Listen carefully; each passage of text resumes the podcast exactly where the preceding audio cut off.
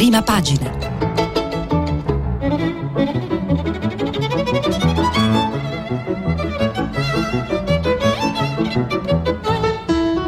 Questa settimana i giornali sono letti e commentati da Giulio Gambino, direttore del quotidiano online The Post Internazionale. Per intervenire telefonate al numero verde 800 050 333. Sms WhatsApp anche vocali al numero 335 56 34 296. Buongiorno, buongiorno a tutti, ben ritrovati. Io sono Giulio Gambino, direttore di The Post Internazionale, sarò con voi fino a domenica. Andiamo quindi a scorrere le prime pagine dei quotidiani di oggi, naturalmente al centro delle prime dei molti quotidiani italiani c'è il tema delle riaperture. Allora vi anticipo un po' quelli che sono i temi di cui parleremo nella nostra rassegna di oggi.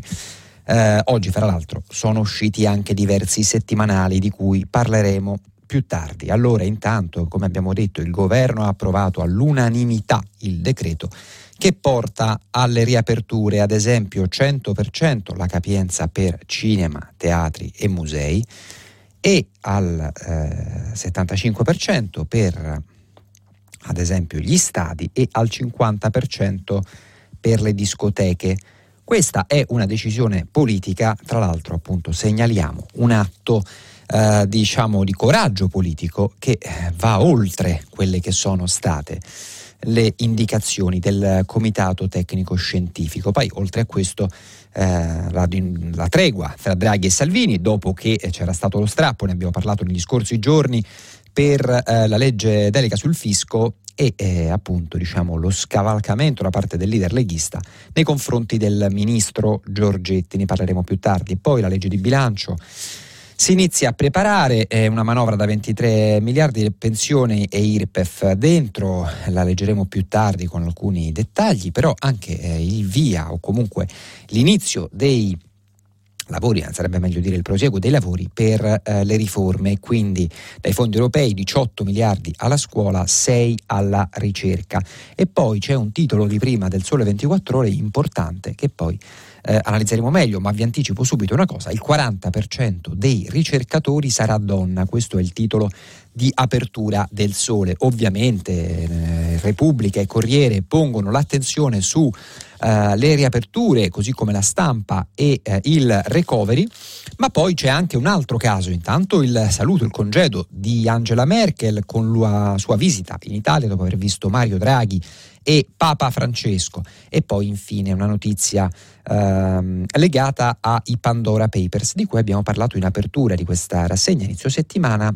Praticamente Mancini, ovvero il CT della nazionale eh, italiana di calcio e Vialli eh, sono risultati essere titolari di società alle Isole Vergini. E quindi su questo si apre un uh, dibattito anche politico perché Coni e eh, il sottosegretario allo sport, ad esempio, non hanno ancora detto nulla. Poi eh, il caso di Donna e quello di Morisi verso l'archiviazione e eh, un tema sul lavoro. Bene, iniziamo subito a vedere allora questo eh, fatto delle riaperture. La pressione della politica ridimensiona considerevolmente le cautele degli esperti. Ve l'ho detto in apertura, il fatto eh, principale di oggi sono le riaperture approvate eh, un dal governo da lunedì 11 ottobre e però appunto come ho detto eh, diciamo ridimensionando considerevolmente quindi andando oltre quelle che sono state le indicazioni degli esperti. Il decreto che rivede i limiti di capienza dei luoghi della cultura dell'intrattenimento di stadi e impianti sportivi allarga le maglie più di quanto suggerito dal comitato tecnico scientifico e questo è l'incipit dell'articolo del Corriere della Sera a pagina 8 che appunto segnala questa notizia. Eh, commentavo un atto di coraggio politico, visto che è il primo vero test di governo sulla ehm, nuova fase, diciamo, post-pandemica. Ovviamente il sollievo dei gestori è naturale e ci auguriamo tutti che sia così perché sia un segnale di speranza eh, sogniamo un Natale normale dicono. Tra l'altro vi segnalo che eh, c'è un'app che è in studio, allo studio per le aziende, in modo che dal, dal 15 ottobre si controllerà il Green Pass. Il sistema però ora è al vaglio del garante della privacy. Vediamo un po' più nel dettaglio chi è che vince in questa sfida politica. eh, delle riaperture. Intanto, da un lato, il ministro della cultura, per esempio Dario Franceschini, che si è battuto sin dal primo momento per riaprire al 100% le platee di teatri, cinema e dopo averlo già ottenuto per i musei. Ma vince, scrive Adriana Logroscino del Corriere della Sera, a pagina 8, eh, anche eh, il segretario della Lega Matteo Salvini, che si intesta la riapertura delle discoteche con il 50% di, di capienza al chiuso e 75% all'aperto. Il CTS solo pochi giorni fa si era espresso rispettivamente per il 35 e il 50 e aveva considerato nel numero anche i dipendenti che invece non verranno conteggiati ai fini della capienza. Quindi una um, decisione diciamo maggiore uh, in termini numerici da parte del, del, governo. Si mette in scia ovviamente anche uh, il resto del centrodestra in maggioranza, diciamo uh, il centrodestra da mesi, come sapete, ha battuto, si è battuto affinché potessero riaprire discoteche, teatri, insomma tutte le attività eh, salta il distanziamento, resta la mascherina, questo in zona bianca, e invece si riducono le capienze, chiuse le piste da ballo in zona gialla.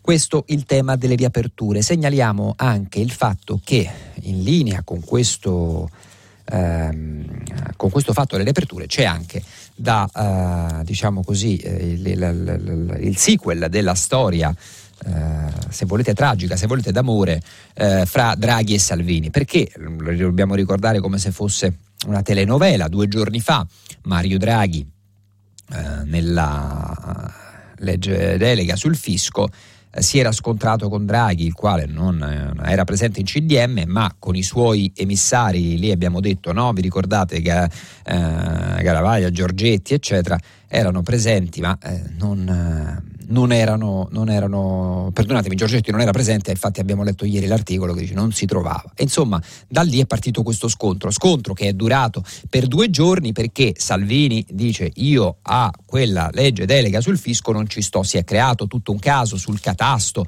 e sull'aumento delle tasse, bandiera ovviamente sventolata a difesa degli italiani eh, da Salvini che il giorno dopo incontra eh, Draghi e quindi Salvini è stato un'ora da Draghi eh, e poi sigla la, tre- la, tregua, incontri da ora in poi ogni settimana. A Palazzo Chigi è stato confermato l'impegno a evitare aumenti delle tasse. Ecco qua, è stato confermato, leggo a pagina 2 del Corriere, l'impegno del governo a evitare ogni aumento della pressione fiscale, dice Palazzo Chigi. C'è stata piena condivisione degli obiettivi economici con un impegno comune affinché non ci siano aumenti di tasse. È la conferma della Lega. Tra il Presidente del Consiglio Mario Draghi e il segretario del Carroccio Matteo Salvini è pace fatta. Due giorni di tensioni, come vi dicevo poco fa, sorte dopo l'approvazione da parte del governo della, le- della delega fiscale a cui, come dicevamo poco fa, il, um, la Lega aveva disertato eh, quel CDM. Ehm, al termine dell'incontro emerge anche un passo in avanti politico, l'impegno a un incontro settimanale fra i due. Eh, più interessante rispetto alla cronaca, che comunque è eh, chiara ed evidente, è il, diciamo, il retroscena di Marco Galluzzo e Cesare Zapperi, sempre Corriere, pagina 3, che dice e titola Così il segretario, ovvero Salvini, elimina i mediatori dopo i contrasti con Giorgetti. Gli obiettivi del capo leghista, nuova fiducia al governo, per il Premier un bilancio positivo. Eccoci qua, un colloquio a porte chiuse di un'ora. Mario Draghi e Matteo Salvini da soli a Palazzo Chigi. Lo strappo sul fisco si ricompone, si discute di economia ma non di catasto, di alcuni cavalli di battaglia del leader della Lega. La pratica, capi- la pratica sulle capienze, in primo luogo nelle discoteche, che il CDM successivo eh, registrerà, ma i due parlano a quattro occhi, un po' di tutto, compresi i principali dossier di politica estera, i colloqui che il capo del governo ha avuto con i leader dell'Unione Europea. Al di là del tweet di Salvini e della nota di Palazzo Chigi, che abbiamo letto pochi minuti fa, il dato politico che si impone è l'incontro stesso. La sua durata, abbiamo detto, no? quindi oltre eh, un'ora, ehm, è un metodo scelto e concordato per il futuro, colloqui o incontri regolari. Un'attenzione che nello staff di Draghi si affrettano a dire verrà riservata anche agli altri leader. E ci mancherebbe, ma che intanto serve a Salvini per ristabilire anche all'interno del suo stesso partito una gerarchia di potere. Ecco qua il tema, perché il capo è lui e lui parla con Draghi senza intermediari, spegnendo sul nascere ruoli di mediazione che a turno possono esercitare i governatori della Lega o il ministro Giorgetti. Quindi ancora una volta eh, diciamo su quello che è eh, il palco della politica nazionale eh, si aprono dei, eh, dei, fronti nuovi che naturalmente hanno a che fare con la eh, eterogeneità di questo governo di unità nazionale. Da un lato appunto la Lega, ieri un ascoltatore faceva giustamente osservare, ma scusami, o sei dentro al governo e ci stai fino in fondo oppure prendi e te ne vai. E da questo punto di vista, francamente, molti politici non hanno eh, mai avuto il coraggio eh, politico, naturalmente, cosa che manca molto spesso, di affrontare la questione Draghi, da questo oggi, come oggi è naturalmente il eh, Presidente del Consiglio che eh, sta cercando di tirare fuori l'Italia con una grande competenza e grande capacità eh, dalla pandemia e di incanalare al meglio e gestire quei fondi del recovery. Fondi mm, del recovery che andiamo a leggere, arriviamo a pagina 6 e eh, 5 degli altri quotidiani, eccoci qua, eh, perché eh, parliamo del, della manovra eh, che si appresta a discutere il governo e eh, del, um, dei fondi del PNRR. Allora, le risorse del PNRR destinate al mezzogiorno sono inferiori al 40% annunciato. Ricorderete che in quella grande trattativa che all'epoca fu condotta, ricordiamolo, dal Presidente del Consiglio eh, d'allora Giuseppe Conte e anche dal Ministro dell'Economia Roberto Gualtieri, eh, candidato a sindaco nel ballottaggio che avverrà prossima settimana, eh, quella cifra di 200 e passa miliardi di euro. Eh, ora, eh, questi fondi da, sarebbero dovuti essere destinati in uh, diverse uh, direzioni, fra cui almeno il 40% al mezzogiorno. Ricorderete tutta la sfida con il ministro del Sud Peppe Provenzano. Nei territori burocrazie impreparate e quindi questo mette a rischio i piani regionali per l'impiego dei fondi. Il ministro Giovannini replica formeremo 40.000 nuovi tecnici. Questo è un dato da segnarsi perché poi bisognerà chiederne conto al ministro Giovannini. Del resto di questa questione dei formare i nuovi tecnici e di avere nuovi improvvisate figure professionali che siano lì a controllare ne abbiamo viste fin troppe. L'ultima, forse più nota, è quella per il controllo, l'ai tutor del reddito di cittadinanza. Ad ogni modo, staremo a vedere, naturalmente, facendo il tifo per l'Italia e per questa manovra espansiva da 23 miliardi, costo del lavoro e nella legge di bilancio 6 miliardi per il cuneo fiscale, altri 2 per il caro vita. Allora, si lavora moltissimo sulla questione Uh, come vi anticipavo poco fa, delle uh, pensioni e dell'IRPEF. Uh, il PNRR doveva destinare, allora, eh, questa è la denuncia, tra virgolette, della Repubblica in prima pagina, il, PRR, il PNRR doveva destinare almeno il 40% delle sue risorse al sud. Alcune regioni hanno scoperto che la percentuale di fondi europei in realtà è inferiore al sud, andranno 82 anziché 89 miliardi. A complicare il quadro, la carenza di esperti che aiutano le burocrazie locali nella scrittura dei piani di impiego. E qua ritorniamo al tema di prima, cioè l'assunzione o la formazione di ehm, 40.000 nuovi tecnici. Ma continuiamo un attimo su questa questione legata a doppio filo fra ehm, riforma, e quindi legge di, legge di riforma e legge di bilancio.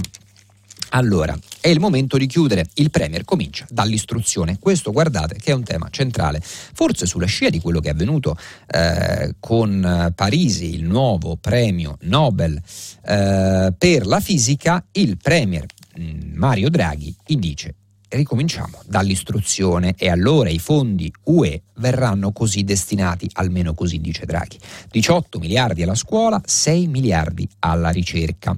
Su questo mi voglio legare subito a brevissimo con la prima del sole che, come ho detto prima, annuncia il 40% dei ricercatori sarà donna, segniamocelo anche questo. Um, voglia di correre, di non perdere più nemmeno un minuto di tempo perché c'è un calendario che non è quello elettorale, citando la, eh, Mario Draghi in riferimento alla polemica con Salvini. Vi ricorderete che aveva detto io non posso seguire, noi non possiamo seguire italiani, governo italiano, la, eh, il calendario elettorale, dobbiamo seguire eh, quello che ci è imposto dall'Europa per fare le riforme necessarie e, ai fo- e accedere ai fondi del recovery, indispensabile per tornare a crescere dopo la crisi seguita alla pandemia. Benissimo. E allora l'azione del governo non si ferma. Mario Draghi parla al termine della prima cabina di regia per dare il via al Piano Nazionale di Ripresa e Resilienza, il famoso PNRR, che parte dai, copi- dai capitoli istruzione, ricerca e innovazione, con la scuola protagonista, visto che circa 18 miliardi, lo abbiamo detto pochi secondi fa, a fine percorso ovviamente, subito entro novembre saranno 5, eh, vengono dedicati a istruzione e università e 6 destinati alla ricerca, quindi in buona sostanza 24 miliardi fra scuola e ricerca. Eh, leggiamo anche il fatto che ehm, in aula, questo è il dovrebbero cambiare alcune cose, che vuol dire che il Premier Mario Draghi risponde al premio Nobel per la fisica, lo diciamo poco fa, nel presentare la misura del PNRR. Abbiamo scelto di cominciare con l'istruzione perché questo il ragionamento di Draghi, il piano dovrebbe disegnare l'Italia di domani, ma è anche un settore nel quale, quello della istruzione, mh, mm, per gli stanziamenti sono già avanzate e non ci sono disaccordi politici da colmare. Quindi le misure per gli stanziamenti sono già avanzate, dice Draghi. Istruzione e ricerca sono determinanti per la crescita dell'economia e questo lo sappiamo. Il problema è che eh, ovviamente poi queste cose vanno messe in pratica. Ieri un ascoltatore in maniera saggia faceva notare, guardate che spesso e volentieri l'istruzione è fermata anche da quel burocratese che avvolge tutto il sistema accademico. Eh, in breve, alcuni avete presente quelle tabelle che ci sono sui quotidiani, ecco qua le applicazioni, enti, atenei, imprese 1.1, uh, 6 miliardi di euro per 60 megaprogetti. Entro la fine del 21 saranno stanziati 5 miliardi per la ricerca applicata di filiera e un altro miliardo sarà a disposizione nei primi mesi del 22. Serviranno questi soldi per finanziare grandi progetti che coinvolgono università, enti, ricerca e imprese, speriamo. Poi edilizia scolastica, dai nidi alle palestre, sostegno ai comuni per costruire di più più. E poi studi tecnici per ITS Academy, riforma anticipata, alternativi alla laurea. Guardate che questo è un tema importante, studi tecnici, ne abbiamo parlato anche ieri. Oggi moltissime persone lavorano, studiano, quello che vi pare, però poi nessuno si specializza faro puntato sull'istruzione tecnica. Entro il 22, secondo il PNRR, è prevista la riforma dell'istruzione tecnica e professionale. Il ministro Bianchi ha annunciato che spera di poter anticipare i provvedimenti nella prima parte del prossimo anno. E intanto, incardinata al Senato la discussione della legge già approvata alla Camera per la riforma degli ITS e delle Academy, gli istituti tecnici superiori che dovrebbero costituire un percorso di specializzazione, per lo più biennale, alternativo alla laurea. E se riuscissimo come paese, come sistema paese, a incanalare diversi studenti e professionisti all'interno di queste studi biennali sarebbe molto buono, sperando che questo possa essere, io credo ovviamente, non lo so se poi questo possa effettivamente essere così, persone più competenti di me lo potranno dire, però senz'altro potrebbe essere di buon auspicio il fatto che si ingolfino meno tutti quei corsi universitari. Eh, eh, le varie cose, no? i vari corsi, eccetera, affinché si possa eh, così indirizzare lo studente verso un lavoro, non dico sicuro e garantito, ma che, dove ci sia un, un, un, mercato. Infine, personale e docente cambiano le regole per reclutare i prof con corsi più snelli. Chiudiamo questo tema con la questione del sole 24 ore, ve l'ho detto prima. Allora, prima riunione della cabina di regia, bene, ce l'avete detto, però in totale i programmi per 10 miliardi di euro che arriveranno dall'applicazione del Recovery Fund UE e quindi volontà del governo è puntare su giovani e formazione. Ecco qui la chicca, ma anche sulla parità di genere. Speriamo che non sia solo uno slogan, ovvero il 40% dei posti sarà riservato a donne ricercatrici.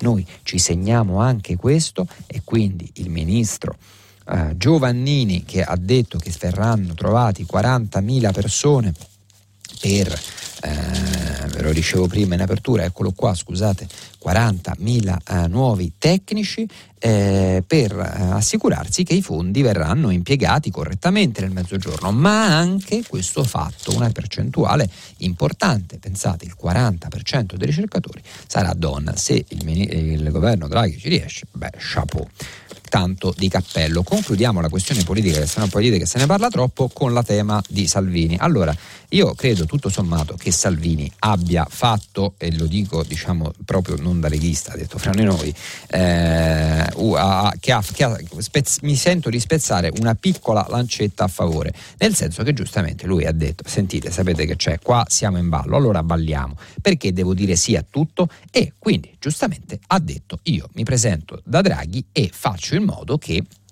mi ascoltino se non altro è andato, l'hanno ascoltato. È evidente che lo strappo è ridicolo, perché non è che se il giorno dopo vai da Draghi e ti ascolta, chissà che succede. Però nel frattempo, forse, lato suo, ha ristabilito una gerarchia interna. Non scordatevi che, lo racconta bene Lara Proietti su Deposto Internazionale, questa settimana in edicola, che all'interno della Lega esiste una battaglia interna fratricida molto forte, molto più di quello che appare. Eh, cosa forse atipica, se volete, almeno sul piano pubblico, eh, perché... Eh, la Lega è sempre stata militaresca da questo punto di vista, il partito più antico d'Italia e, quello con le tradizioni più radicate, con una presenza sul territorio più mh, mm, strutturata. E quindi eh, questa diciamo, diversità di vedute tra eh, Giorgetti e Salvini è servita in questo senso al leader leghista per ristabilire quella che è la sua presenza. Eh, non so se sapete che la eh, Iva Garibaldi, che è la portavoce, la detta stampa di Salvini, adesso è passata a Giorgetti, quindi Salvini forse ha visto diminuita l'attenzione verso di lui eh, anche in questo senso. Eh, continuiamo la rassegna, sono le 7.38, io tra dieci minuti vorrei iniziare a vedere anche gli altri giornali. Ecco qua, per esempio, Trega, Draghi Salvini, l'abbiamo detta, legge di bilancio, pensioni IRPEF, benissimo. Poi c'è però ehm, una nota estera, l'ha già raccontato Costanza Spocci, sicuramente emergerà nel corso della giornata perché ieri Angela Merkel ha incontrato eh, Mario Draghi e anche il eh, Papa eh, e quindi il saluto all'Italia. La cena eh, al eh, a un ristorante stellato, è sempre la stessa storia, dice Draghi, la solidarietà va insieme alla responsabilità. L'ultima volta di Angela a Roma da cancelliera Mario ha protetto l'euro. Sorrisi e commozione. Il Premier, campionessa del multilateralismo, ci mancherà. Chissà chi prenderà eh, il posto di Angela Merkel in, um, in, Europa, ammesso che ciò possa essere possibile.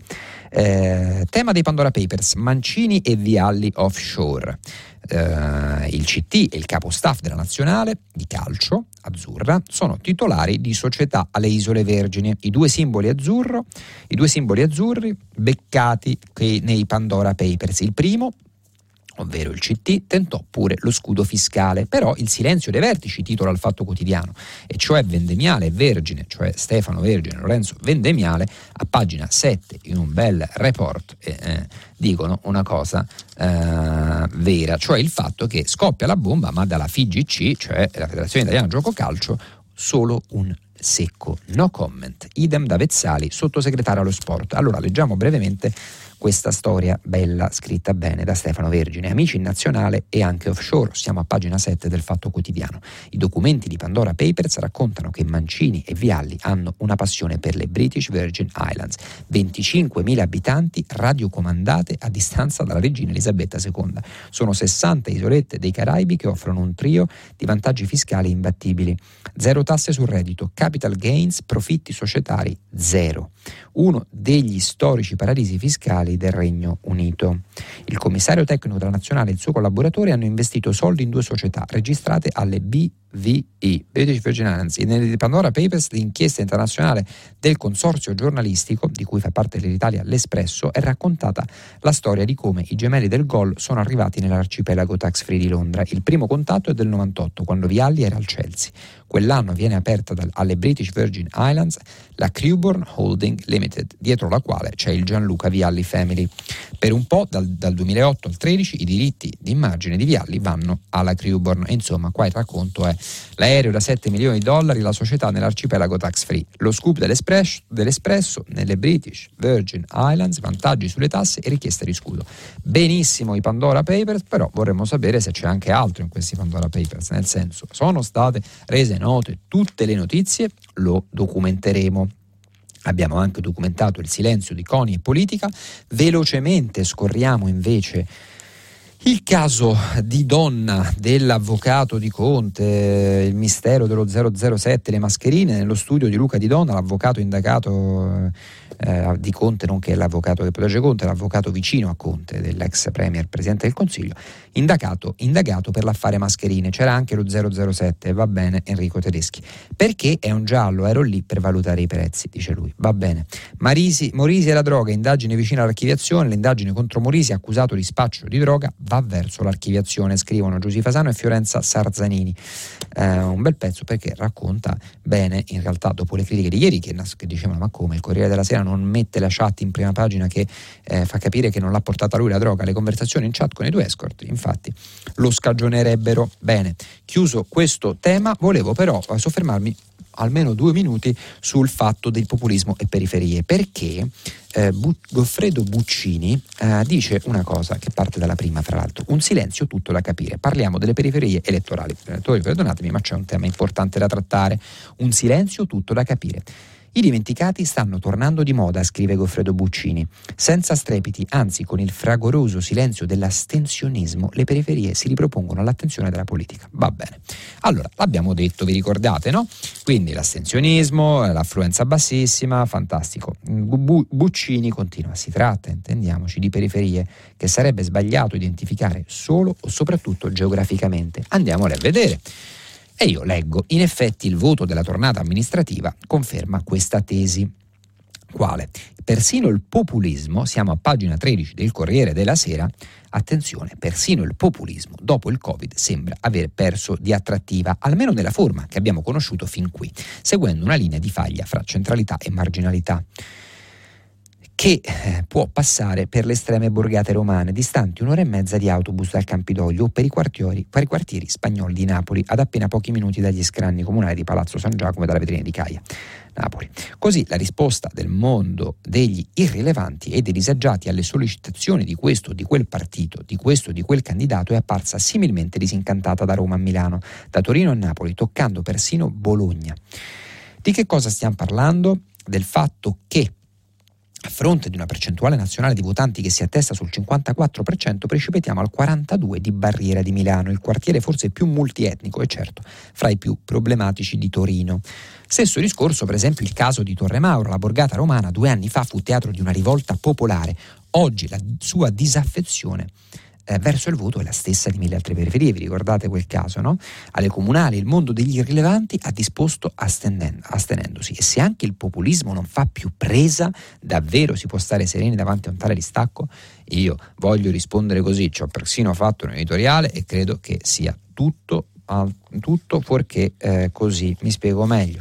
Uh, tutti gli editorialisti, i commentatori italiani, in questo caso anche Buccini, eh, continuano a ripetere che c'è stata la sconfitta del populismo. Io credo, ve lo dico proprio sinceramente, cari ascoltatori, che il populismo sia tutto fuorché svanito, anche perché è abbastanza curioso, nonché forse bizzarro, dire che un voto può in qualche modo dare uno spaccato della società. Qual è la teoria, qual è la eh, eh, ipotesi che eh, questi osservatori fanno? E cioè che con il voto dell'altro giorno, quello della tornata elettorale, come ci ha appena detto Buccini, è tornato il bipolarismo e quindi quella famosa fetta che era in mezzo fra le due grandi eh, fazioni moderate, no? quindi chi di sinistra, chi di destra, ma siamo là, non c'è nulla. Ecco, eh, questo però eh, non solo secondo me è eh, un modo per cancellare tutto ciò che è avvenuto nell'ultimo decennio in Italia, ma è anche una censura vera e propria del passato che conviene solo a chi ha interesse a disfarsene.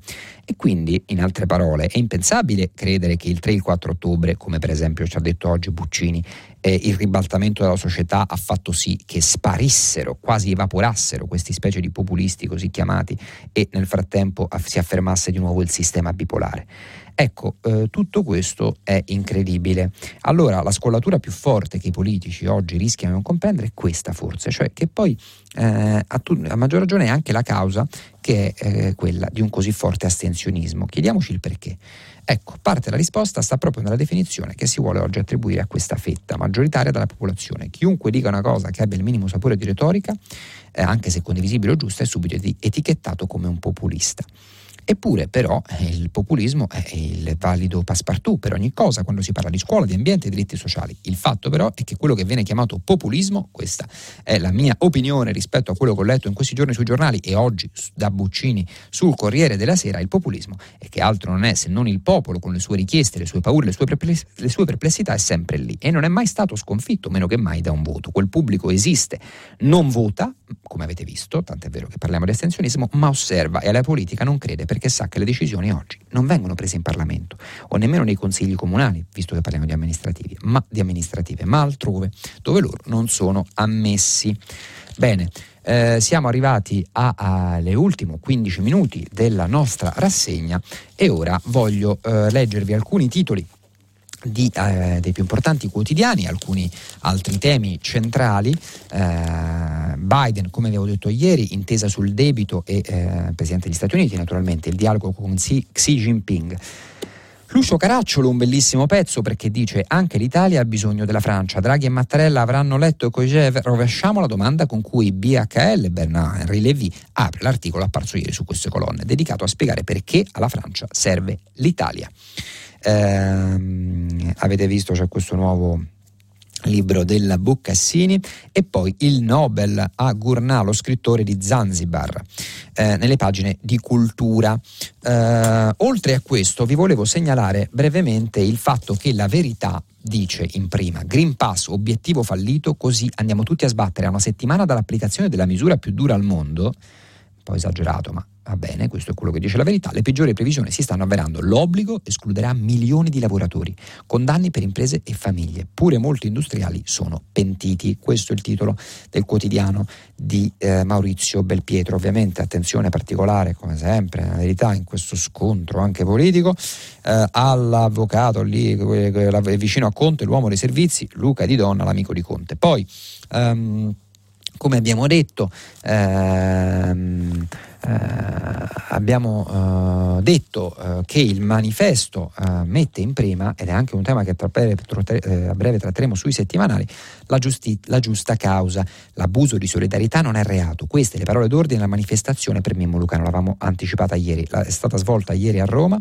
eh, dopo la condanna in primo grado del Tribunale di Locri. L'ex sindaco di Riace è una persecuzione contro l'idea che rappresento. Eh, ieri mattina ho scordato di dire, l'avevo letto velocemente nelle newsletter del New York Times, che l'aborto eh, bloccata la legge texana, un giudice federale del Texas, Robert Pittman, ha bloccato l'applicazione della legge che vieta l'aborto dopo sei settimane parliamo degli Stati eh, Uniti. La lotta paga, retromarcia di GKN sui licenziamenti, sempre manifesto taglio basso grazie all'instancabile mobilitazione e alla vittoria giudiziaria della FIOM che ha fatto dichiarare illegittimi licenziamenti già decisi dall'azienda per comportamento antisindacale, la GKN torna sui propri passi. Stop a una nuova procedura di licenziamenti, sì agli ammortizzatori sociali. Velocemente il foglio Ferrara, lo scandalo di una chiesa che sceglie l'autodistruzione, appello da fuori le mura ai fedeli e ai preti perché si ribellano ai pasticcioni gesuiti. Abbiamo dato conto in questi giorni di queste notizie, poi condono in testa a Letta, eh, simpatica l'apertura del tempo nella riforma del catasto lodata dal PD se regolarizzano tutti gli immobili fantasma con una maxi sanatoria edilizia. Poi il messaggero, stessa solfa, teatri e discoteche, le riaperture, il mattino sia teatro e cinema siamo allo stesso livello, più cibo, meno armi dal Colosseo, il forte appello del Papa per la pace insieme con i leader religiosi. Le fedi chiamate a estirpare dai cuori l'odio e condannare tutte le violenze. Prima pagina di avvenire, domani il quotidiano di De Benedetti, diretto da Stefano Feltri, in apertura Giovanna Fagionato per rilanciare la ricerca non bastano le promesse e gli omaggi a Parisi. Questo è il riferimento alla questione di cui vi parlavo prima con Draghi. Draghi cita il premio Nobel per la fisica, ha ragione, aumentiamo i fondi per colmare il divario, infatti lo fa, dice, per uguagliare la Germania abbiamo però bisogno di 20 miliardi l'anno il doppio di ricercatori. Vedremo, ma ci eravamo già segnati questo fatto, ve lo ricordate. Poi Libero, il giornale in chiusura, Libero, voglia di stangata, ecco perché sulla casa Draghi non la dice giusta, stiamo parlando parlando sempre della questione del catasto, della legge, della legge delega sul fisco. Non è vero che il sistema del catasto era fermo da decenni, lo Stato ha già aggiornato le mappe, la riforma serve solo al fisco. Poi, come vi ho detto, una presa in giro sulla biografia della PM, Boccassini, la Rossa era l'amante di Falcone, Conte eh, come bravo Calenda a fare giravolte. Su questo volevo segnalare anche un eh, simpatico ritratto di Carletto la qualunque di Marco Travaglio. Se Letta soffre della sindrome di Stoccolma, visto che si ripiglia due campioni di realtà come Calenda e Renzi, Carletto Rolex è affetto dalla sindrome della mosca cocchiera che si posa sul cavallo e si convince di essere lei a, tirare, a tranare il carro. Nessuno gli ha spiegato che Roma non è l'Italia, dove i sondaggi lo danno in zona IV, Italia Viva. Lì ha preso il 19,8 perché molti elettori di destra ridevano l'idea di Michetti sindaco e hanno deciso giustamente che il vero candidato di destra era lui, cioè ex Confindustria, ex Montezemolo, ex Monti, ex Renzi. Lui però se la sente calda, parliamo di Calenda. Voterò Gualtieri, ma la mia non è una dichiarazione di voto urbi e torbi. Testuale. Eh, il giornale, la stampa, anche loro, teatri, stadi, discoteche, l'Italia riapre.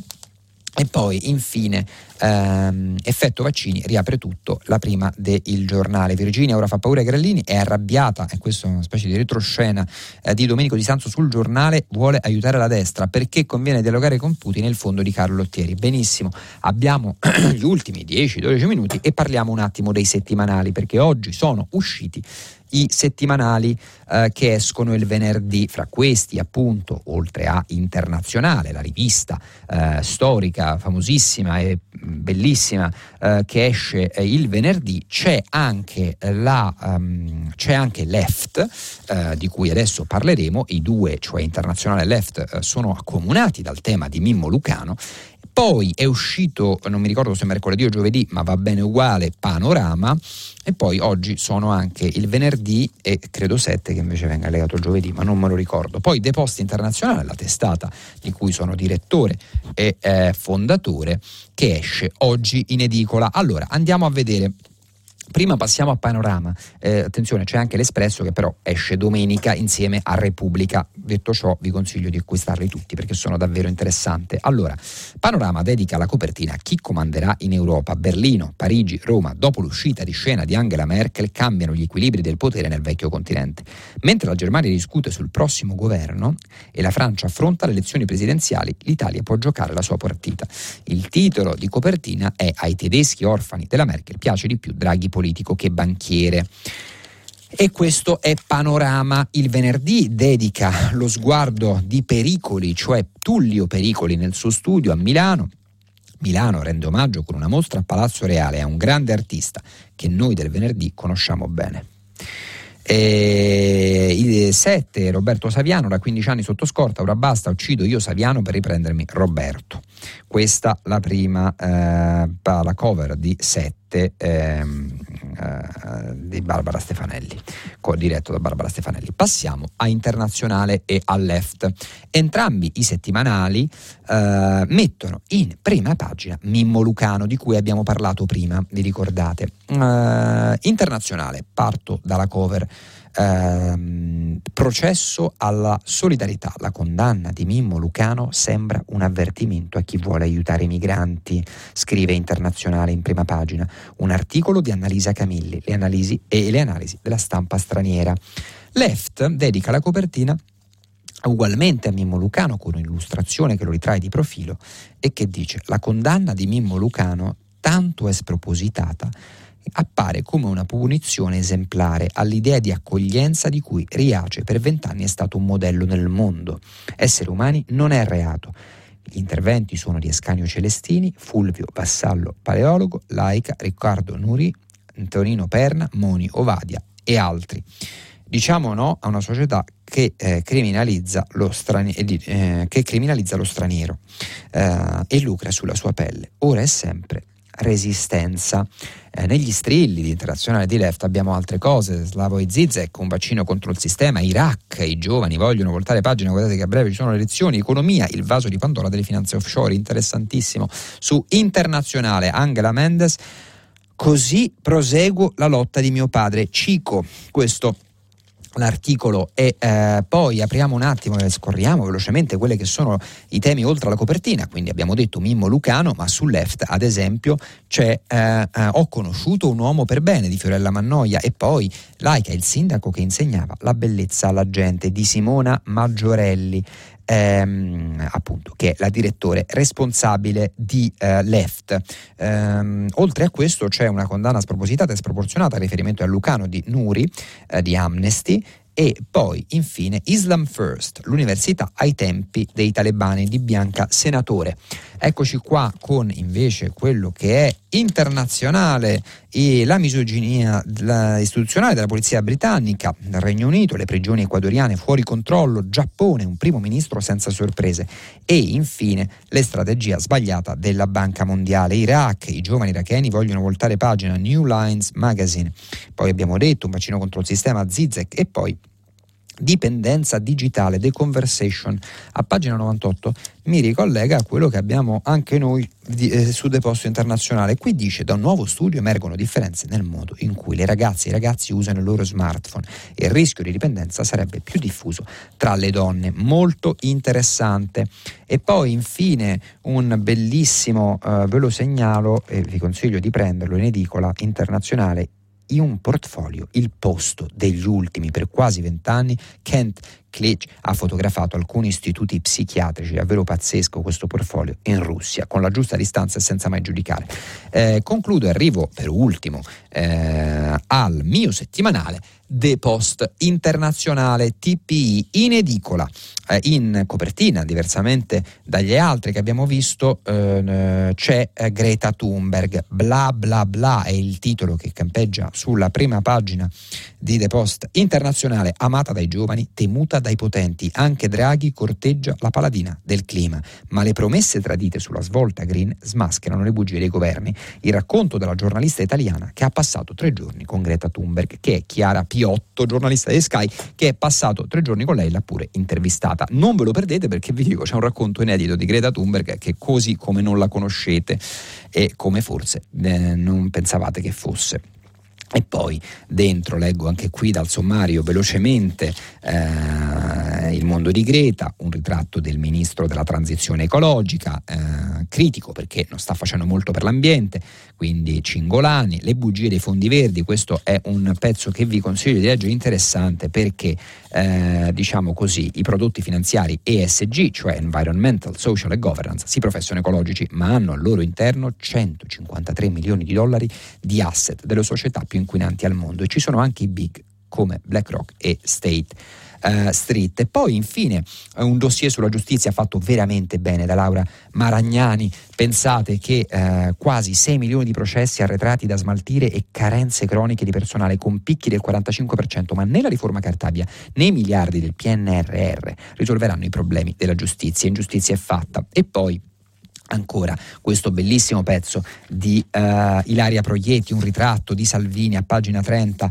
Salvini in un carroccio di guai e anche tutti pazzi per Emily Clancy, eh, l'avanzata dei giovani, la carica dei giovani a Bologna e infine un piccolo dossier su ITA, la nuova l'Italia, i lavoratori massacrati, ma i manager vengono confermati e pagati Uh, infine l'ultimo pacco da, uh, l'ultimo pacco da uh, Stellantis, ma non vi perdete questo bellissimo pezzo sulla Facebook dopo il down. È ora di ripensare alla nostra dipendenza da Facebook, ve lo consiglio, oltre all'intervista di Vittorio Zincone con Orietta Berti e poi grandi opinioni Valerio Magrelli, Selvaggio Lucarelli, Guadia Samadi, Stille, Alexander Stille, Riccardo Bocca.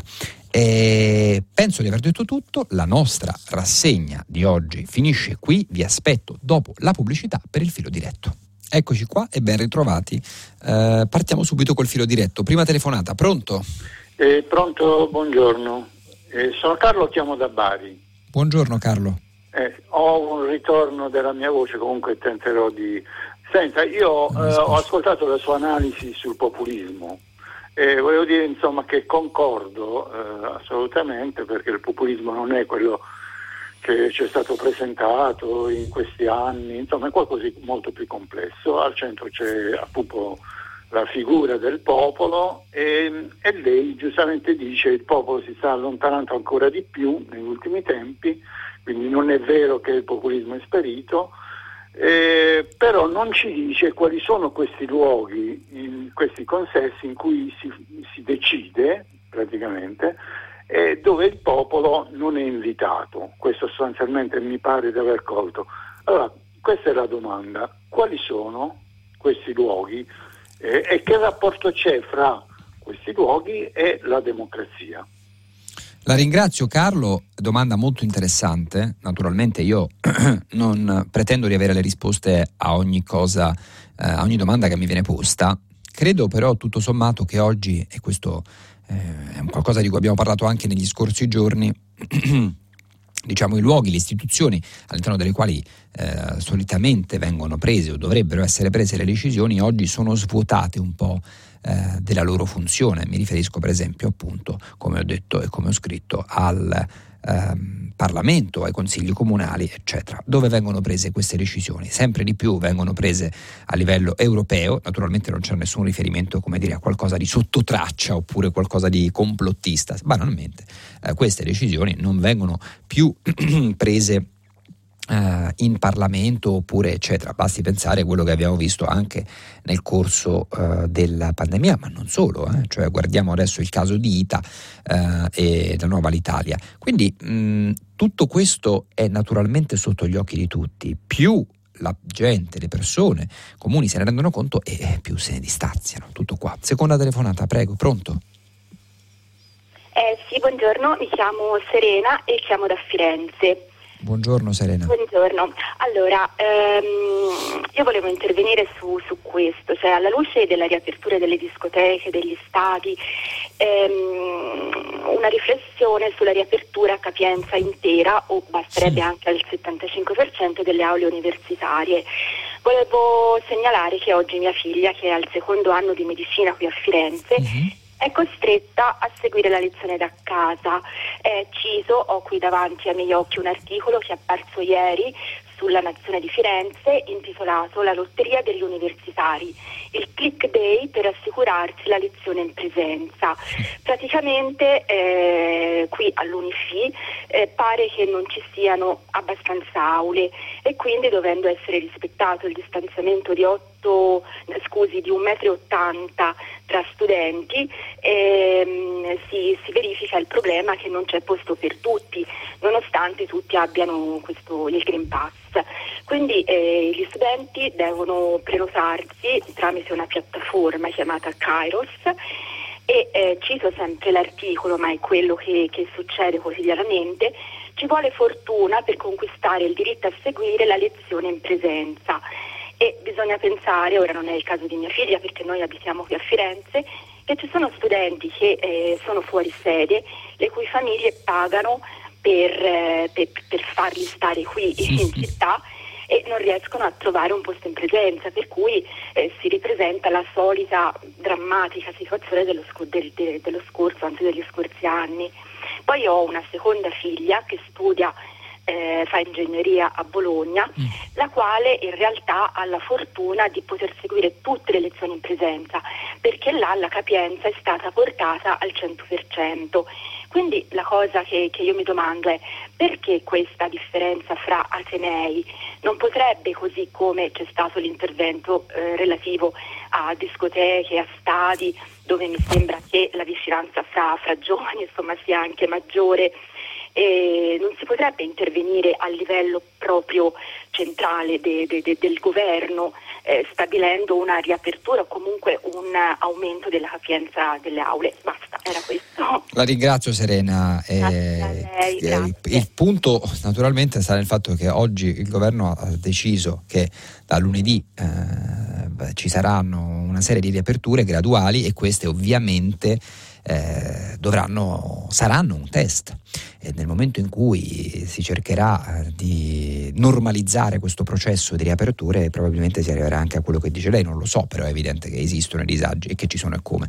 Voglio scusarmi con i ascoltatori perché mi ha fatto notare un um, ascoltatore che, manda, che di voi che, inviano, che inviate messaggi sul sito di Radio 3 che ho detto Nobel anziché Nobel, scusatemi. Allora, prossima telefonata, pronto? Sì, buongiorno, sono Marco di Roma. Marco, eh, buongiorno. Eh, buongiorno. Senta, le faccio i complimenti perché finalmente questa settimana sentiamo un vero giornalista, visto che di solito non, non, non si sente. Eh, una cosa, volevo eh, la ringrazio. Dire, eh, eh, riguardo la storia dei, di Mancini, mm. spero che domenica venga fischiato lui, visto che si è permesso di criticare tutti i tifosi che hanno fischiato Donnarumma l'altra sera. Tutto qui. Eh, grazie. La ringrazio Marco, molto gentile. Sicuramente questo tema della, della, delle, del, dei Pandora Papers cozza un po' con tutta la eh, storia, forse a volte anche un po' esagerata, eh, che abbiamo vissuto durante quest'estate nel caso della narrazione, eh, diciamo, per usare le parole graduali, un pochino strapositiva anche eh, per quello che riguarda i risvolti politici e culturali dell'Italia dopo la vittoria del, del, della nazionale e di tutti gli sport addirittura a un certo punto. Sembrava che con la vittoria dei Maneskin a, insomma, lì al, al, al, al, festival musicale e internazionale e poi subito dopo di tutti gli sportivi messi in fila insieme al grande record di Tokyo eh, fosse sostanzialmente una, una, una grande evidenza di quanto l'Italia si stesse riprendendo anche grazie al nostro Presidente del Consiglio Mario Draghi, di tema discutibile ma ovviamente questo è stato e ci limitiamo a commentarlo. Prossima telefonata, pronto? Pronto? Prego, buongiorno. Eh, buongiorno, mi chiamo Marilena, telefono da Torino. Buongiorno Marilena. Più, buongiorno. Più che una domanda io vorrei lanciare un appello tramite prima pagina di una trasmissione che apprezzo moltissimo. Uh-huh. Cioè, questo, il mio appello è contro i TG botte e risposta. Ieri sera ho visto quello della 1, ho visto la 7 e si sono dilungati, Salvini ha detto, Letta ha replicato.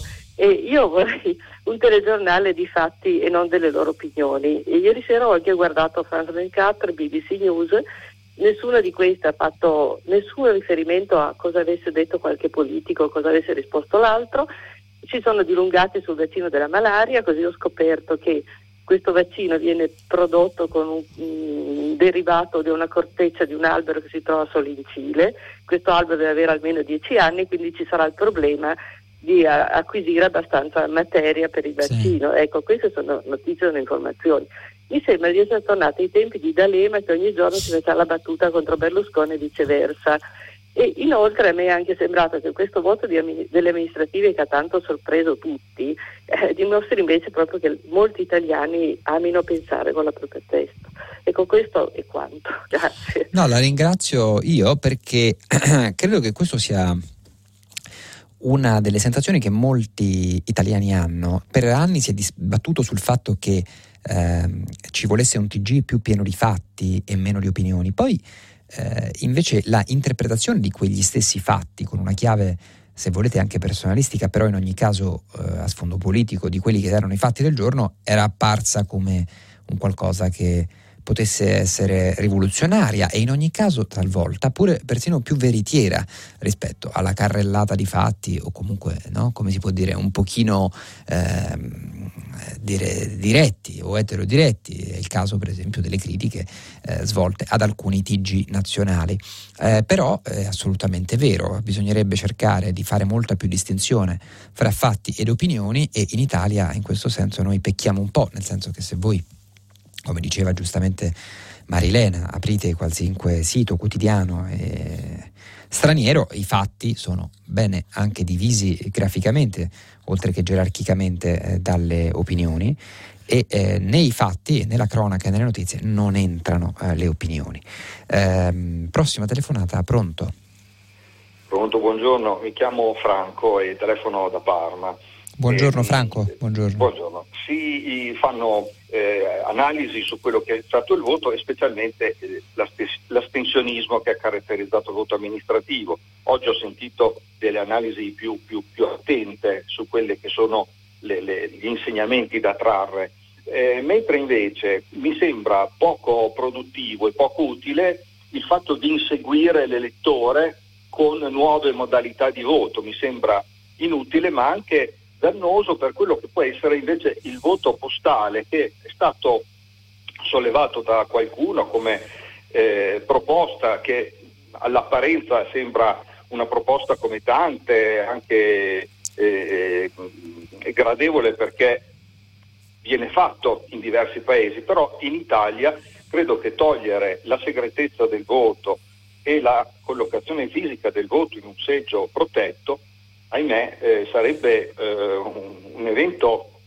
nefasto perché eh, abbiamo un problema del voto di scambio, eh, qualcuno ha detto che fuori dai seggi si ritirano cellulari proprio per evitare la foto della scheda, ma non solo, il voto postale, quindi localizzato nelle case delle persone o nei bar tabaccheria o non so dove, esporrebbe anche a problemi maggiori, cioè anche a ipotesi di estorsione del voto, a, crea una materialità per coloro che volessero eh, creare delle dinamiche eh, sbagliate. Noi conosciamo i pregi e i difetti del nostro Paese e purtroppo credo che parlando del voto postale sia un'ipotesi da mettere fortemente in dubbio e il dubbio eh, è, è, la base poi della conoscenza. Ma perché insomma. dice di metterlo in dubbio?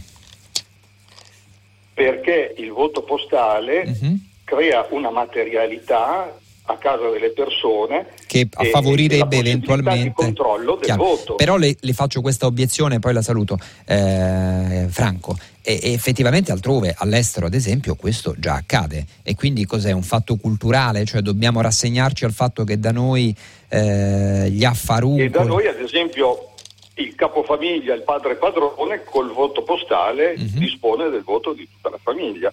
Un fatto culturale. Noi dobbiamo prendere atto dei, dei, dei, pregi e dei difetti di un paese.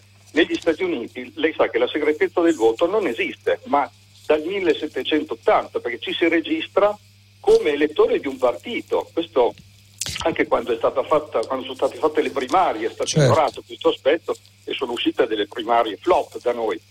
Perché eh, no, negli Stati Uniti vanno a votare alle primarie gli elettori che si sono registrati come votanti repubblicani o democratici, cioè è, è, un, è un, altro mondo.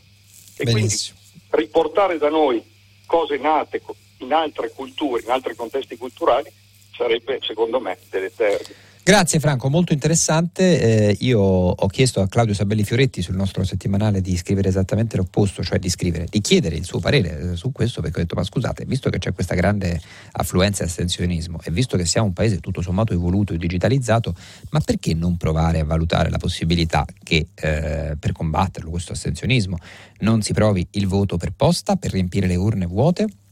Però molti, fra cui per esempio anche Mar- eh, Franco, giustamente sottolineano il fatto che non solo culturalmente non siamo pronti a farlo e forse nemmeno da un punto di vista burocratico, eccetera, ma anche, quindi tecnico, ma anche eh, culturalmente, nel senso che poi alla fine potrebbe accadere persino peggio, oppure invalidare quello che è il voto e quindi tenerci il nostro voto tradizionale. Sui messaggi che sono arrivati e che stanno arrivando sul sito di Rai eh, Radio 3, eh, ce n'è uno di Annalisa da Firenze che voglio leggervi perché trovo interessante. Davvero un controsenso eh, si riferisce al tema delle aperture, Annalisa da Firenze. Grandi riaperture, sicuramente legittime, anche con l'Ingreen Pass. Ma dal 15 ottobre grandi restrizioni sul lavoro, per tutti i lavoratori eh, che appunto mettono in discussione, eh, mett- mettendo in discussione scusate, il primo articolo della Costituzione. Cioè Annalisa dice benissimo, grandi riaperture, benissimo legittime, no? però dal 15 ottobre restrizioni sul lavoro per tutti i lavoratori mettendo in discussione il primo articolo della Costituzione. È veramente un controsenso, secondo me, dice Annalisa, sulle basi del fatto che il Green Pass dovrebbe mantenere la sicurezza sul lavoro. I vaccinati possono contagiare quanto i non vaccinati. Tutto ciò è criminale anche da parte di voi giornalisti che non vi accorgete di queste evidenze. Io non lo so a chi faccia riferimento, però insomma, per carità, ho letto addirittura il suo messaggio, quindi si figuri. Ehm, poi eh, una cosa, eh, un, un riferimento altrettanto interessante è questo di ehm, Carlo, che dice, gentile eh, conduttore, penso che ormai per come si sono messe le cose l'esercizio del voto sia diventato cosa inutile. Lo affermo senza ironia, senza rabbia, semplicemente constatando le cose come si presentano. In fondo, dottore, immagino così la pensi anche lei in cuor suo, anche se non lo dirà. Carlo, eh, prossima telefonata. Pronto? Buongiorno, buongiorno, pronto? Antonio da Milano. Buongiorno eh, Antonio. Eh, buongiorno, io volevo ehm, discutere o contestare un po' la, la, sua posizione sul populismo che ha espresso stamattina in questo senso. Secondo me eh, cioè il, il, quelli che sono stati a casa a non votare sono il popolo, d'accordo, ma il, quello è il popolo, non sono i populisti.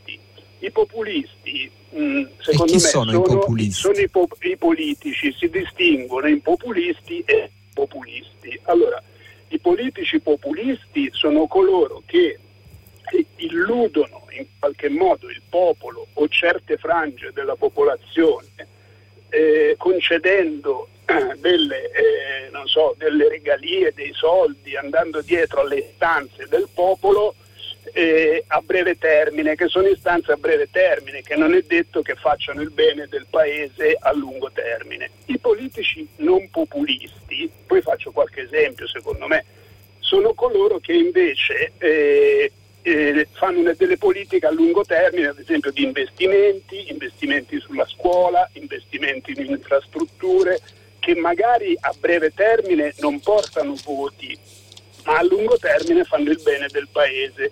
I politici populisti fanno ciò che gli interessa a breve termine per avere i voti del popolo. Faccio un esempio banale. No, Se ma mi faccia un dietro... esempio di chi è l'antipopulista per capirci.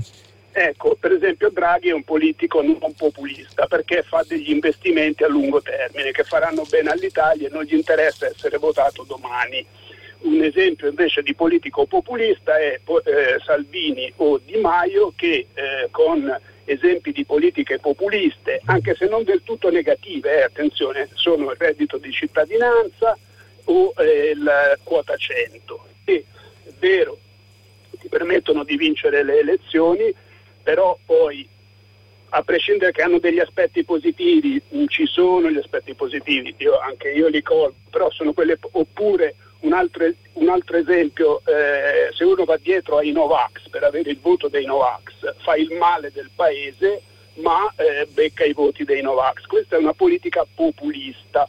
Quindi voglio, ma io volevo semplicemente distinguere fra il popolo e i populisti. Il popolo è il popolo, ha le sue istanze, però il, al popolo non lo devi illudere facendo politiche populiste, devi fare delle politiche che facciano il bene del popolo anche se lui non se ne rende conto nell'immediato. Ecco, questo non so se la ringrazio Antonio. La, eh, la ringrazio Antonio, probabilmente non abbiamo tempo adesso per discutere di tutto, ma sicuramente la sua posizione è condivisibile, l'ho dato ampio spazio e quindi è legittimissima e benvenga. Ehm, una cosa importante, Michele dice Gambino, ma la magistratura ha aperto un'inchiesta per corruzione e traffico di influenza nei confronti di Luca Di Donna, fedelissimo di Giuseppe Conte. Stamane lei ne ha dato una notizia, ma non ho ascoltato un suo commento. La vicenda mi sembra importante perché riguarda il contesto lobbistico clientelare e l'opera di avvocato di donna nel quale Conte sembra aver sviluppato la propria carriera. Rispondo subito a Michele dicendole che tanto quanto il caso di donna e quanto il caso Morisi, francamente attendo eh, e eh, vorrei evitare di eh, così insinuare e dare dei commenti su qualcosa che non si sa. E in questo senso mi, dico, mi, collego a quella che è la domanda di Ugo. Ma questo Mimmo Lucano ha trasgredito o no la legge? Questa è la domanda. Poi sulla pesantezza della pena si potrà discutere. Personalmente auspico che Lucano non trascorra neanche un'ora in galera, ci mancherebbe anche il martire. Ecco, in questo senso, ugualmente su Lucano, io attenderei quelle se sono le motivazioni di questa sentenza, che comunque, ripeto, si dice in ambito eh, giudiziario che verrà eh, ridotta. Prossima telefonata, pronto? Buongiorno, mi sente? Mi chiamo Giovanni. Buongiorno Giovanni. Ah, senta, io le volevo chiedere una, fare una domanda forse molto scontata, ma sulla rieschi di catastali in revisione. E qual è il legame tra, che viene poco stressato tra diciamo, la, eh, la, questi estimi catastali così attualmente poco aggiornati e l'evasione fiscale, probabilmente molto forte e questo lega gli interessi di qualcuno che dice che non li vuole perché non aggiornando gli estimi catastali chi praticamente non ha ancora aggiornato la propria posizione paga meno tasse o non le paga affatto. Paga di più chi ha le case di campagna dei nonni e dei bisnonni, dei ruderi dove le, le estimi sono a livelli degli anni 70. Mi sembra che ci sia un chiara, evidente legame eh, diciamo, nel difendere diciamo, certe posizioni, per esempio del, del, del, del, Partito della Lega, di Salvini in particolare, nel difendere diciamo, queste posizioni di evasione fiscale storicamente oramai, come, come fa un certo tipo di, di centrodestra, che spero diventino antistoriche, e una eccessiva timidezza nel tirar fuori questo argomento però dal centro-sinistra, che su questo potrebbe fare una grande campagna elettorale, perché tutto si riverbera contro il ceto medio, favorendo i soliti grandi evasori. Quindi eh, volevo dare un commento su questo perché diciamo, le politiche, se no diciamo, contro i giovani, contro il Novax, eh, contro i vaccini, contro il Green Pass, diciamo, alla fine questo è un paese adesso contro gli estimi catastali, noi vogliamo un paese nel quale dobbiamo chiedere sempre per favore, anche per costruire casa, anche no, noi vogliamo un paese di diritti, non vogliamo il Messico. Forse qualcuno vuole il Messico, ma perché il centro-sinistra non le dice queste cose? Diciamo che avrebbe facilità nel fare una campagna elettorale sui diritti del ceto medio e dei giovani. Grazie. La ringrazio, trovo sia assolutamente condivisibile e persino giusto e che è una ottima opportunità, forse dovrebbe indirizzare questo messaggio eh, saggio alla politica e alla sinistra italiana, di cui forse a volte eh, si scorda di essere sinistra e appunto in questo momento vi sembra anche un pochino troppo appiattita su quelle che sono le posizioni di un governo che tutto sommato è, è di unità nazionale e non certo ha eh, per sua stessa definizione ammissione delle eh, delle, delle, direzioni che siano politiche, una visione che sia eh, così netta e, e chiara. Ehm, bene, prossima telefonata, pronto? Pronto Gambino, buongiorno. Buongiorno. Gambino? Prego. Buongiorno, mi sente? Sì, mi sente? sì, con che parlo? Buongiorno, sono Alex dalla provincia di Milano. Complimenti buongiorno. per la trasmissione, buongiorno, complimenti per la trasmissione e per la conduzione soprattutto. Grazie Alex. Vole- volevo sollevare un quesito, diciamo, riguardo il salario minimo, ma riguardo il salario in generale, non proprio sul salario minimo, perché si parla sempre di salario e lavoro. C'è un problema di fondo, eh, glielo spiego proprio da prima elementare. Un salario, facciamo un'ipotesi di 1300 euro, 1400 euro al mese, ok, che è la media più o meno dell'Italia. Mm-hmm lo Stato dice che tu per quel lavoro debba guadagnare 1400 euro al mese, ok? Ma non viene detto quanto tu debba produrre per quel salario. Faccio un esempio stupido. Io eh, se lavoro 8 ore da un gommista, quante gomme devo cambiare per quel salario, quindi per la fatica che faccio? 20 gomme al giorno o 200 gomme al giorno? Mi sono spiegato?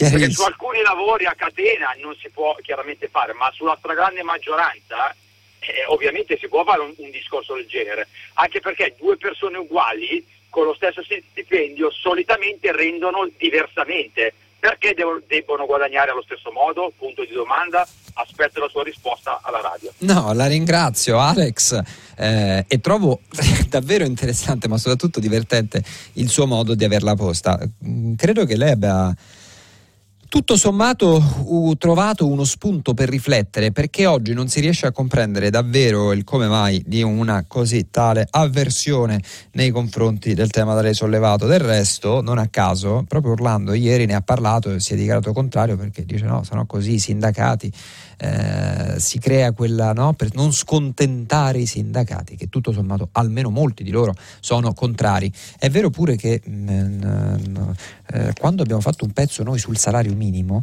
eccolo qua, infatti l'ho ritrovato, il eh, segretario generale della CISA, Confederazione Italiana Sindacati Autonomi Lavoratori, e cioè Francesco Cavallaro, ci ha subito scritto Deposta Internazionale per precisare come la sua sigla, a differenza però sottolinea di CGL, CISL e WIL, sia favorevole all'introduzione di un salario minimo legale. Una, un altro messaggio che mi ha fatto se un altro sorridere è quello di Angela delle 8.15 che dice gli USA dopo essere stati battuti da quattro montanari afghani con lo schioppo hanno ancora l'arroganza per minacciare un miliardo e mezzo di cinesi? Punto di domanda. Bellissimo e se non altro divertente il messaggio di Angela. Eh, prossima telefonata, pronto. Buongiorno, mi chiamo Egidio, dottor Campino. Buongiorno. Sto da Catania. Io vorrei trattare l'argomento autonomia regionale differenziata, che sembra che sia per essere applicata, senza che questa autonomia differenziata eh, siano eh, approvati o messi, messi, in atto i, i, i, LEA, che sarebbe il livello esistenziale di assistenza, e i LEP, livello essenziale di prestazione, che ne ho previsti in una precedente legge del 2009 approvata ma mai applicata perché questo comporterebbe di dare al sud come gli spetterebbe secondo giustizia dei soldi che attualmente vengono trattenuti al, al, al nord. Questa è praticamente senza l'applicazione di questa legge del 2009 si andrebbe avanti con la spesa storica, cioè che attualmente chi più ha più continua ad avere, aumentando la forbice fra nord e sud. Noi sappiamo tutti quanti che il PIL del sud è quasi il doppio di quello del nord. Io ancora si vuole resistere su questo qua. E praticamente dimenticando che tutto quello che c'è in nord, le strutture, tutto quanto, è stato fatto con e, e, le tasse tutti quanti, abbiamo contribuito tutti quanti. Il nord non è che è così bravo perché sono, sono bravi tutti quanti, ma è bravo perché ha avuto eh, sempre delle, delle, eh, eh, eh, diciamo, l'apporto di soldi che provenivano da, da, da, da, sud. Questo praticamente noi diciamo perché questo, questo, avviene? Perché abbiamo una classe purtroppo dirigente eh, del sud, i nostri politici sono degli ascari tutti quanti, tutti dall'estrema sinistra alle, alle, all'estrema destra. E questo non può andare. L'Italia è una, tutti abbiamo lo stesso diritti, tutti abbiamo, siamo italiani, abbiamo diritti e doveri, noi siamo stati tutti quanti con equità, tutti secondo equità e giustizia, che non viene applicata. Desidero sapere il suo eh, cortese giudizio. Grazie. La ringrazio Egidio, molto interessante, credo che questo sia assolutamente sensato e una uguaglianza a fronte del fatto che l'Italia oggi vive anche e soprattutto di disuguaglianze. Pochi giorni fa c'era un articolo bellissimo di Jacopo Tondelli sulla città delle disuguaglianze in assoluto, Milano, che più di ogni altra soffre in questo senso e quindi dà uno spaccato di quella che è l'intera penisola e di come oggi viviamo veramente moltissimo, ma tanto, tanto, tanto di disuguaglianze. Basta farsi un giro e vederlo, eh, magari e soprattutto per alcuni scendendo dalle proprie Uh, dalle proprie comodità, dalle proprie comfort zone, come si dice. Vorrei leggere eh, un messaggio di Davide da Milano. Buongiorno, ignobili fischi al portiere della nazionale. Quando un giovane talento va via dalla squadra di provincia che l'ha cresciuto, nessuno ha niente da dire. È quello che ha fatto Donnarumma, Donnarumma ad altra scala, verso il club più ambizioso d'Europa. Sfida difficile e ben remunerata. E, ehm, e poi eh, un altro messaggio, eh, IVA, Draghi va bene per la questione economica, ma non eh, per la scuola e soprattutto per l'ambiente, è totalmente defici- deficitario. I ministri in questione sono inadeguati, questo è riferimento a Cingolani eh, di cui abbiamo parlato, e poi fanno mal sperare sulla soluzione di questi problemi. Um, volevo eh, leggere ehm, eh, un altro, ecco qua, eh, volevo leggere un altro messaggio, questo qui, eccolo qui. Eh, guardate che dice il voto Giuseppe da Milano, eh, guardate che il voto postale è un regalo alla criminalità, così controllerà meglio il voto. Eh, quindi insomma da questo punto di vista state bocciando il voto eh, postale. Ehm, e poi c'era eh, appunto un ultimo eh, un ultimo eh, messaggio che arriva e riconferma da Annalisa da Firenze che dice la ringrazio molto di aver letto il mio messaggio, mi ha stupito, avevo intuito che lei è più aperto dei vari giornalisti che si sono susseguiti negli ultimi mesi, bene, la ringrazio, veramente eh, lei è sicuramente più aperto e ne sono contenta visto che stavo vacillando ad ascoltare ancora la RAI. E invece l'ascolti, eccoci qua, ci siamo. Allora, eh, pro, eh, prossima telefonata, pronto? Pronto, sono Paolo da Torino. Paolo? Eh, buongiorno Paolo. Sì, buongiorno, eh, complimenti per la conduzione e per la trasmissione. Sono Grazie. stato spinto a intervenire dalla notizia letta durante la rassegna stampa della, della riconferma del management di Alitalia. Hm.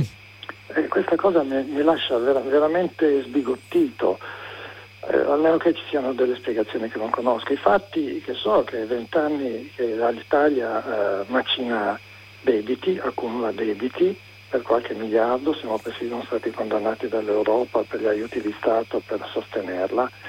E I lavoratori si annuncia una, una, riduzione del numero di lavoratori di, di qualche migliaio, hanno lo stipendio ridotto al 50%. Cioè, mi sembra proprio un, un'affermazione dell'ideologia liberista che vede i lavoratori come una semplice voce di costo, quasi fossero un macchinario da sostituire, tanto non ci sono problemi. Ma poi magari c'è una spiegazione eh, dietro questa riconferma non, non, riesco proprio a immaginarla, se c'è me la può dare, anche perché eh, insomma, mi sembra che eh, di fronte a questo dramma di tutte queste persone, eh, di una compagnia che anche ha un certo senso, per l'Italia ristabilire un senso di, di equità, di giustizia, insomma, di, di, mi pare indispensabile. La ringrazio Paolo, molto interessante il suo ragionamento, l'articolo a cui fa riferimento su Depost Internazionale che è appunto il settimanale che dirigo e che è in edicola questa settimana è di Stefano Iannaccone e dice Alitalia, ovviamente in modo ironico rispetto a Alitalia, la nuova ITA, ovvero la nuova Alitalia come sapete, eh, discontinuità, ma quando mai? Top manager confermati, dipendenti massacrati, migliaia di esuberi e scure sugli stipendi. Gli esperti non hanno dubbi, il piano di ITA non regge. Fra le altre cose, vi rendo eh, partecipi di un fatto che forse non sapete, ma che noi avevamo già dato conto qualche giorno fa. Il presidente Altavilla, ex braccio destro di Marchionne in Fiat, ha rifiutato di rendere pubblica l'audizione alla Camera sul piano industriale e quindi in questa vicenda di ITA, eh, tra voli cancellati e carte segretate, c'è davvero eh, da eh, stupirsi. E poi sì, è vera, questa riconferma eh, da parte dei, dei, manager, dei super manager che approdano eh, di nuovo in ITA, molti dei quali il nuovo, eh, cioè la D, Lazzerini, eh, che è un ex Emirates, è entrato in Italia nel 17, quindi quattro anni fa, mh, mm, vuole portarsi proprio da in ITA, quindi per esempio Emilia Limosani, e, eccetera. E poi ci sono diversi altri nomi e cose da sapere con un bella tabella, quindi vi invito a leggerlo. Ma voglio leggere un messaggio che mi ha inviato ehm, da Pescara Pietro e dice io mi associo alla signora di Firenze. È ridicolo e vergognoso che si pensi a stadi e discoteche e non si pensi all'università e soprattutto agli studenti fuori sede che pagano affitti esorbitanti per stare davanti a uno schermo. Pietro da Firenze. Allora, eh, ultima telefonata direi. Mm, pronto? Buongiorno, sono Marco da Trieste. Volevo dare una, Buongiorno, una lettura. Marco. Buongiorno volevo dare una chiave di lettura diversa sul problema dell'astensionismo. No? A Trieste tra l'altro c'è stato un astensionismo altissimo, ha votato soltanto il 47% delle, delle, delle aventi diritto.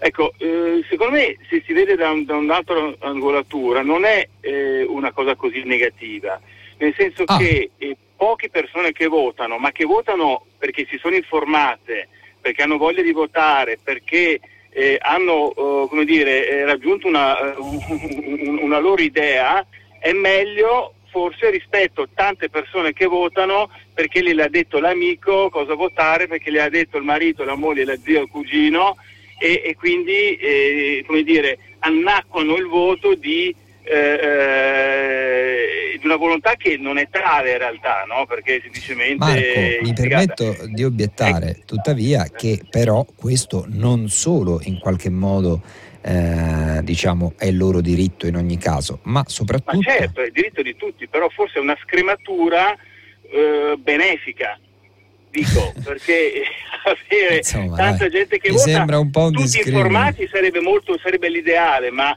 si eh, dice in assenza di questo meglio pochi ma buoni. Questa era la teoria, mi pare, di un matematico, non mi ricordo, che diceva che dovevano votare solo una classe di, di, di, di insomma, eh, di, un certo livello, di un certo tipo. Non me la ricordo bene, davvero la dovrei andare a rivedere, ma in ogni caso sono sempre contrario io, ad esempio, se mi chiede il mio parere a queste cose.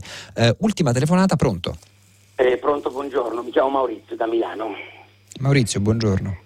Niente, buongiorno, io lo sto seguendo da una settimana e sento che lei è giovane, molto bravo, ha studiato a New York, ha studiato a Londra e quindi eh, è sicuramente non so da che famiglia viene, ha, ha avuto possibilità oppure è un genio, è un genio perché gente... No, no, gente, no, no, no, no, credo sicuramente, no, no, ma non è un appunto a lei adesso perché arrivo al discorso dei salari, è un genio perché io, ma eh, non è una questione personale perché poi la domanda che mi ha passato la redazione... Prego, però abbiamo, abbiamo 40 secondi, ecco, ma no. ci tenevo a fargliela, meglio, meglio perché no. alcuni dicono no, non meglio non fare un'ultima domanda, tanto sono pochi secondi, ma non è vero, meglio 12 10 domande, anche alcune brevi, tanto c'è sì, il dialogo. No, no, no, ma Prego. non è riferito a lei in generale. E beh, il discorso è il discorso dei salari, perché questo, il discorso dei salari, sentivo ieri o l'altro ieri, dal 2001, da quando siamo entrati nell'euro, l'Italia il 2% in più di salari, Francia, Germania il 30% in più dei salari. Io vivo a Milano. Giusto. Ho, io vivo a Milano il signore di prima ha detto 1300 euro.